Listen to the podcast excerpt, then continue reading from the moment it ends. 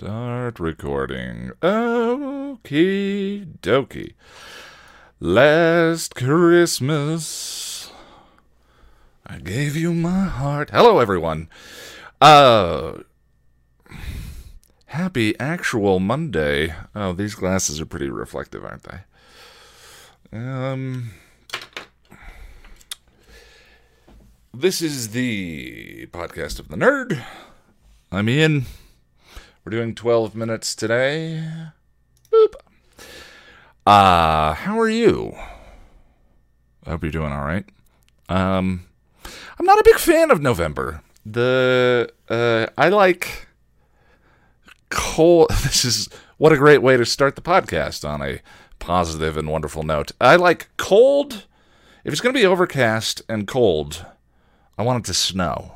This is the thing about living in Colorado too. Is um, you know, it'll be 20 degrees and not a cloud in the sky. Uh, I really love it, but it's been kind of overcast. The, the transition season tends to be a little weird. And it was 72 degrees yesterday, and then it snowed in the evening.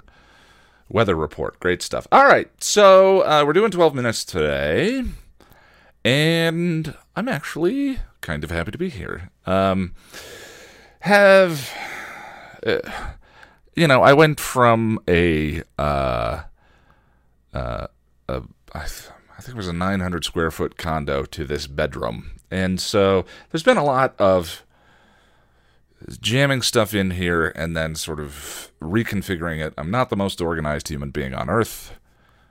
Massive understatement. And so um, a lot of the work and sort of the mental aspect of things and all of that uh, comes with like staying organized and keeping things together and all of that. So a lot of today was spent on just totally reorganizing this uh, space to make it more of a workspace and more comfortable and better to be here. But it's actually Monday. It's actually Monday for the Monday podcast, and we're talking goals from the previous week. Send three messages. I sent two messages, and it was awkward and confronting and uncomfortable, and that's probably the way the experience is supposed to be. So I guess I won't uh, resist that particular emotion. But uh, yeah, yeah, yeah.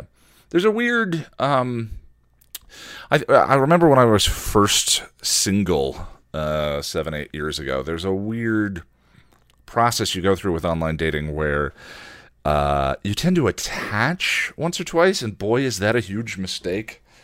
Um, you know, because an online profile is not a real human being, and uh, looking through profiles and and and picking out uh, individual people to send messages to, there's some there's sometimes a propensity early on to. Uh, this, this is she's fantastic. And it's like uh, that's not the way to do it. Um, and so I think that that's something that I'm actually relatively decent at. First of all, uh, I'm like I, I it, it's I, am doing it to meet people and have conversations and all of that. So like, uh, and and it's something that I'm choosing to do because I believe that life is better shared and it's a healthy thing for me. But it's it's hardly like this uh, must uh, uh, you know I'm not dying of loneliness. You know, uh, I think that's that's I've I've talked about that in, in, one of the videos that I've made. Is that there's this. Um, loneliness is like just kind of like you know being hungry uh, we need food to survive and I think that we are generally meant to have relationships and interact with each other and connect. And and if you're not fulfilling on that premise, then you get lonely. It's a reminder of hey, maybe you should spend some time with more people. But I definitely, as I talked about in, um, I think it was what Wild at Heart means to me. The uh, when I was younger, there was a propensity to, to must cure you know, it's like this infectious disease and just kind of, you know, having been very focused the past few years on my work and, uh, you know, confidence and all of that, it's like a lot of things ended up on the back burner. And part of that uh, means uh, su- su- successfully putting something, uh, that kind of thing on the back burner means developing a certain amount of comfort with being by yourself. And frankly, I think it's kind of fantastic. Um, but that's a bit of a rabbit hole. I, I, didn't mean to go down that rabbit hole. So uh, I believe it was two visits to the gym. I did zero to the gym. Uh, once Bushwhacked is done, I'm going to put two hours of gym time in my calendar this coming week. I've noticed that if something doesn't go into the calendar, it doesn't get done. A lot of times, if it does go into the calendar, it doesn't get done. But if it doesn't go into the calendar, it's guaranteed to not get done. And uh, Nerd Chipper. Nerd Chipper is written and recorded. Um, I'll be editing that as soon as I'm done uh, talking with you guys.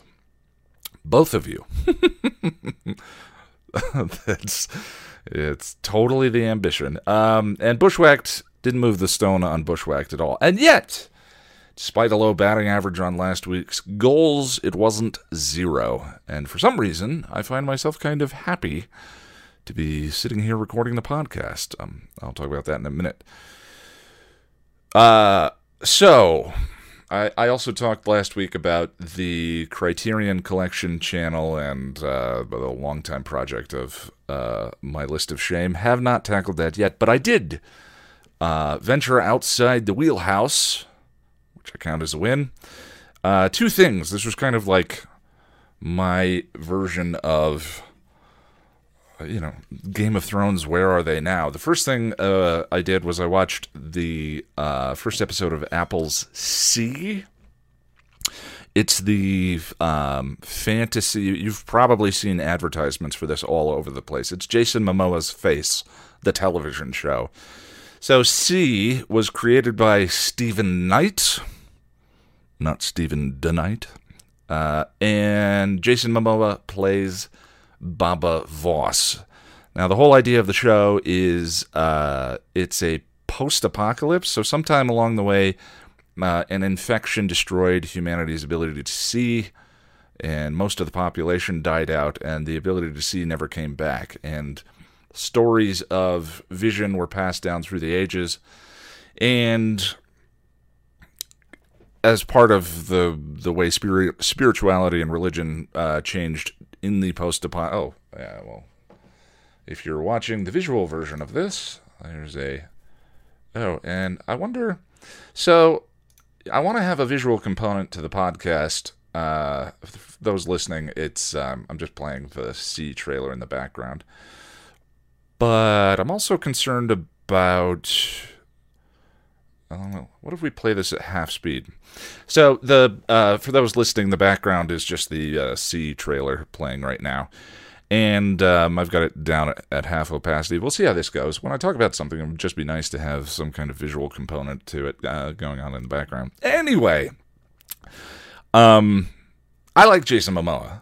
I thought he was really fun in Game of Thrones. I, I, uh, you know, growing up, kind of he's the Arnold Schwarzenegger model of uh, leading man. And, uh, you know, growing up, Terminator, Terminator 2, Predator, those were all favorite movies of, um, you know, kids my age, boys my age, I guess, uh, coming up around that time. Uh, I really enjoyed Aquaman but that was a little bit in spite of him. At some point, a man on a giant shark was jousting another man on a giant seahorse, and I went, Fine, Aquaman, this movie is too stupid for me to hate it. Uh, but still, he was kind of entertaining.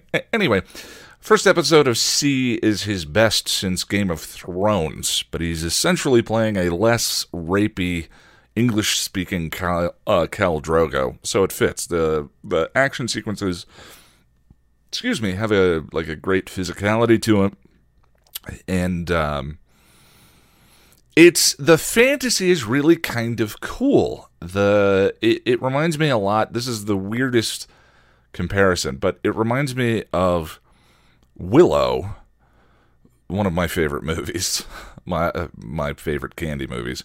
Uh, Willow meets ga- the grittiness of Game of Thrones in a distant sequel to Jose Saramago's novel uh, Blindness. Pardon me if I butchered that name. So, blindness took place in modern times, and uh, there was a sudden affliction of blindness on the population. And one character who isn't affected by it pretends to be and ends up in quarantine with her husband, uh, where things rapidly fall apart.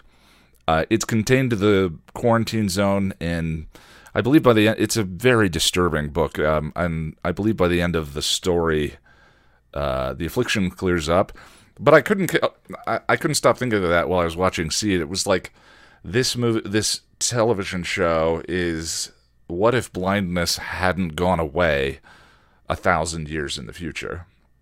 Really interesting. Um, the show focuses mostly on universe building rather than character building, but that's actually okay because the universe is really kind of interesting. It, the, it's beautifully designed. A couple of times during the entire thing, I just kind of stopped and took in the, you know, the uh, costumes and the set design and all of that. Uh, really kind of cool.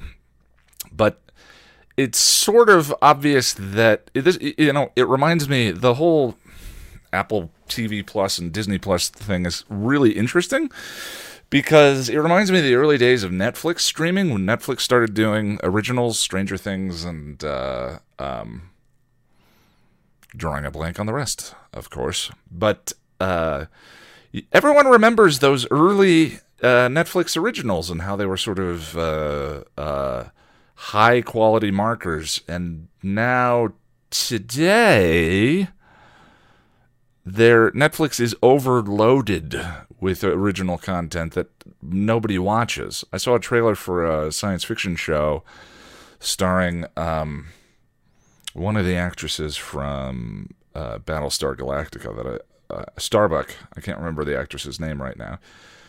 I, would never heard of it, uh, and it looked kind of right up my alley. So I don't know. It'll be interesting to see how these things pan out, but I I'm interested in the very first shows that uh, Apple TV. Oh, sorry. Oh, timer's done. Dismiss.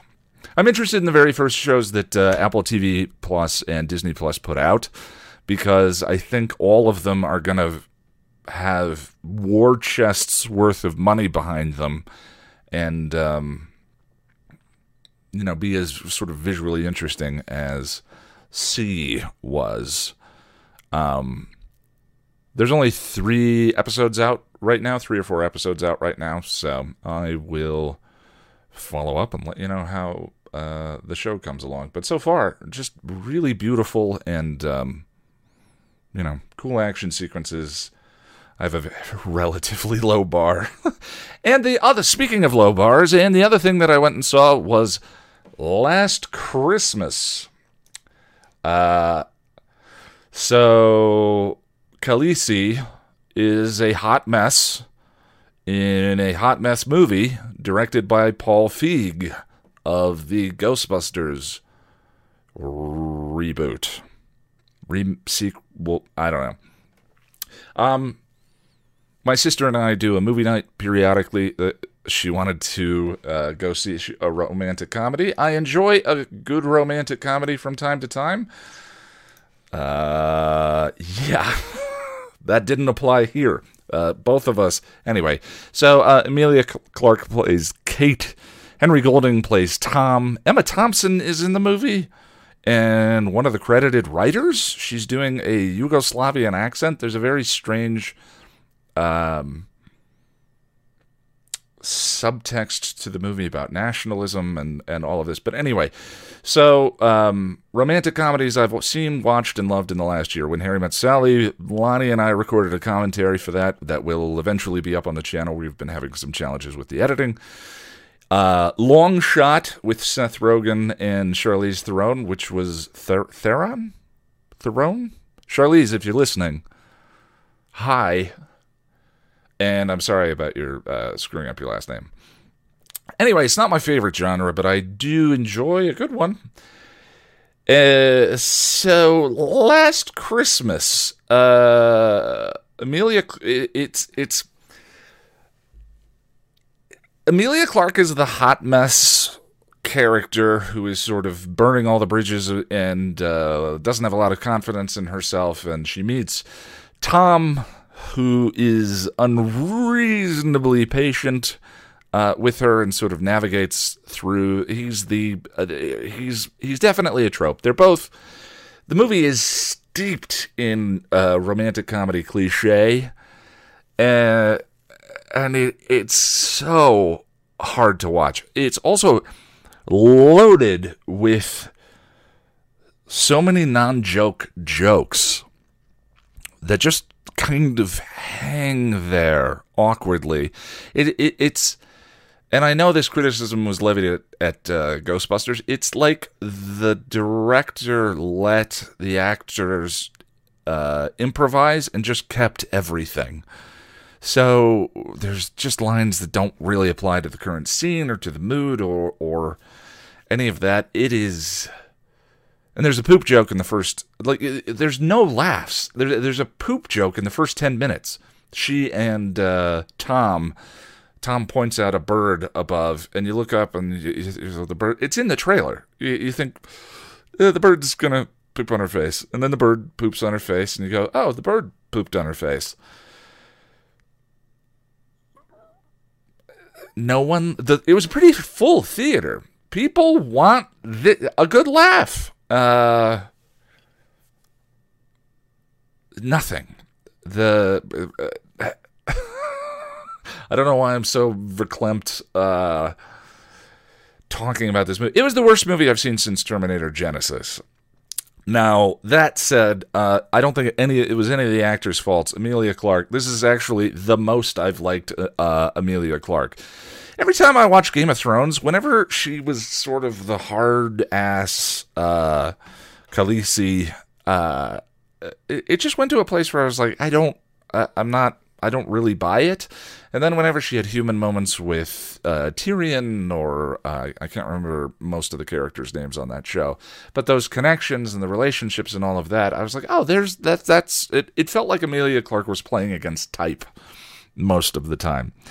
And uh, I mean, Terminator Genisys is a mess, but in this movie, like the hot mess character, and no offense, Emilia, if you're watching, hi and uh, no offense intended, but it just felt more in her wheelhouse, being charming and and um, you know, verbally jousting with the other characters and all of that. She was good. Um, Henry Golding was fine. Uh, it was just awful. Just just a poop joke in the t- first 10 minutes. I can't remember the last poop joke I really thought was hilarious. I mean, farts are really funny, uh, just by their very nature. But pooping, maybe Bridesmaids. I hope Paul, did Paul Feig direct that one? Anyway, um, so the first two thirds of the movie are a checklist. It's every it, it's her screwing up all these relationships and you go okay there's going to be a point where by virtue of her relationship or something that occurs in the relationship with tom she's going to make amends to all of these people and then there's going to be some sort of montagey celebration at the end. And that is exactly what happened. But what's bizarre is there's an el- uh, i'm not going to spoil the movie. You shouldn't go see it but I'm not going to spoil it. But there's an element to the movie that is the only kind of non cliche, and it's this. Uh, if you're watching the visual version, and as you're as I'm watching that, as all of the sort of you know she her screwing up the relationships and her being a jerk to Tom and Tom ignoring it and being the romantic comedy cliche and all as all of that's going I'm like, what are they gonna do with this element? And uh, uh, about 20 minutes in, I turned to my sister and I said, I'll bet this, that, and the other thing. And there's a twist two thirds of the way into the movie. And it was exactly what I guessed. And what's weird is the the, the it, it, uh, I, I I can hear the director thinking, I'm going to make a romantic comedy that subverts your expectations, which is all the rage these days, subverting people's expectations. The problem is that the subversion is hidden as a twist in the movie. So, for two thirds of the movie, it's just this paint by numbers romantic comedy. And then a thing occurs, and you go, uh, okay. And I, I, didn't hate the thing.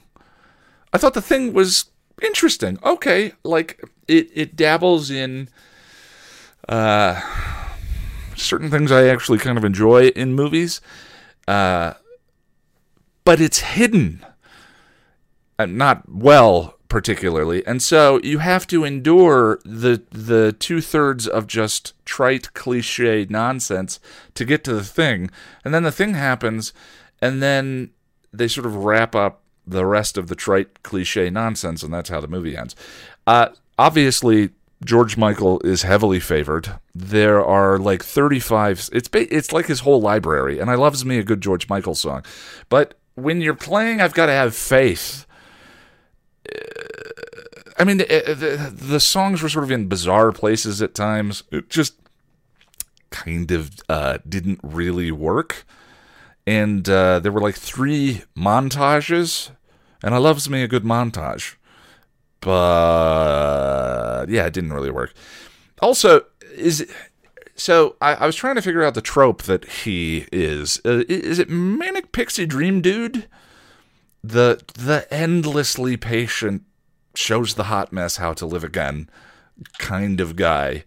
Uh, you know, there were just so many points where where uh, Jess and I were. The thing we were laughing at was how my sister Jess and I. The thing we were laughing at was just how bad the movie was. Uh, we just kept she kept turning to because she picked the movie. I think she was feeling guilty or something. Uh, and I was just having, I, I, I actually was kind of having fun engaging the episode guide mentality with something that didn't uh, didn't really warrant it, but it was fun uh, that part I, I I enjoyed the experience. I think that this kind of uh, it's it's good to get you know uh, uh, to have this experience every once in a while because I think that it it helps you uh, remain calibrated on the taste spectrum. it's important to also watch you know good stuff and and uh, to grow the palate, and that's something I need to work on as well. But um, yeah, so Paul Feig was thinking he was going to subvert the romantic uh, comedy thing. It, it didn't didn't really work.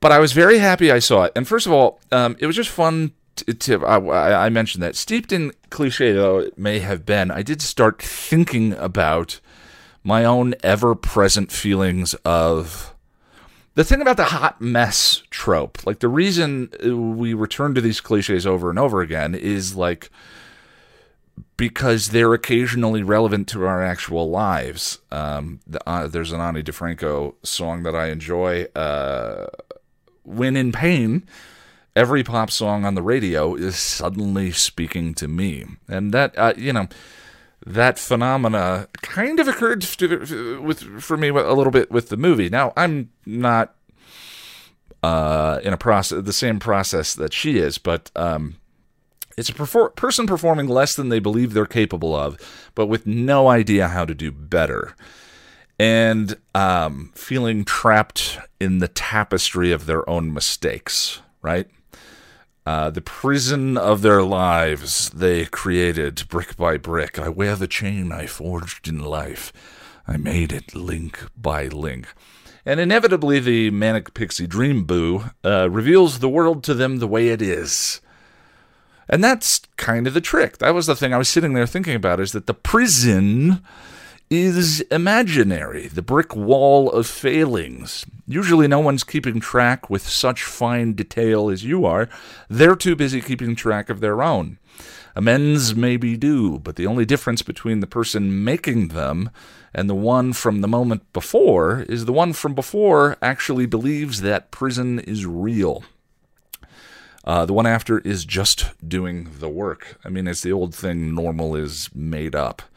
And I kind of realized this rut that I've been in for more than a month now uh, that has become evidence of failings, or especially at the one year anniversary of the channel and this attempt to go full time and all of that. I'm wearing Emilia. That's the thing about being a bald guy. Uh, for anyone listening, um, my head is uh, really well lined up with Emilia's blonde hair. Anyway, um, I kind of realized this rut I've been in for more than a month now uh, is just a story that has started fulfilling itself. Noise that's getting louder the more that I listen to it. And that's the weird paradox of uh, ruts is you know how they sort of become feedback loops. So sitting in last Christmas, it kind of dawned on me, uh, and I, I, I you know. Uh, thinking about that and thinking about the you know the difference between the stuck and the moving is like the stuck believes the story i sort of felt layers of frustration and fog that i've been dealing with for weeks now just kind of slough off and i just wanted to get to work um, so you know from that perspective uh, i guess thank you Last Christmas. It's a movie I would actually watch again. It's just I would need more wine uh, than I had. Oh, I forgot to line up the fanfic reading. That's okay. Uh, how how long have we gone? Uh, yeah, we're we're a little bit long uh, on this one right now, so that's that's fine. I do want to. Uh, I enjoyed doing that fanfic reading last night. Fan fiction is so interesting, and. I, I'll get into that later. Anyway, let's go ahead and wrap up. Um, I hope you've enjoyed my babble about last Christmas and see. Um, goals for the week respond to any dating messages. Someone already. What's crazy is one of the one of the ones I sent. A woman has already replied, and I feel like a ten years old boy, like, stage fright and just visceral you know 40 years old. Uh, respond to any dating messages send two new ones schedule two hours at the gym nerd chipper by the end of tomorrow and uh, bushwhacked by friday. And that is so that i can take the weekend off and like off off that's one of the things about the i, I talked about the black hole task uh, a couple of weeks ago. When when a black hole task occurs, it sucks in on not only all of your productivity, but all of your ability to relax and actually decompress. Because you're sitting there the whole time thinking, well, I should be working on this thing, and I'm not working on this thing, so I can't relax. Uh, uh, so you just waste time or indulge in whatever your particular vice is. Uh, it's such a waste of time. Anyway, so, uh, especially publishing this on the day that it's actually intended to be published, I feel good. So, I feel good about this week. I'm going to go edit now and uh, hopefully get Nerd Chipper up by tomorrow.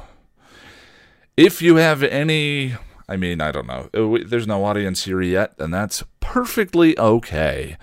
Um, but uh, yeah, I'll try and have a fan fiction reading picked out for next week because I want to keep doing that. I enjoy those the just the discovery of it. And and uh, it's I'm not at all intending it to be a, a, a, roast or like the pop music poetry stuff was. It like um, I just think it's so interesting. Anyway I appreciate it. Have a good week and uh, I'll see you next Monday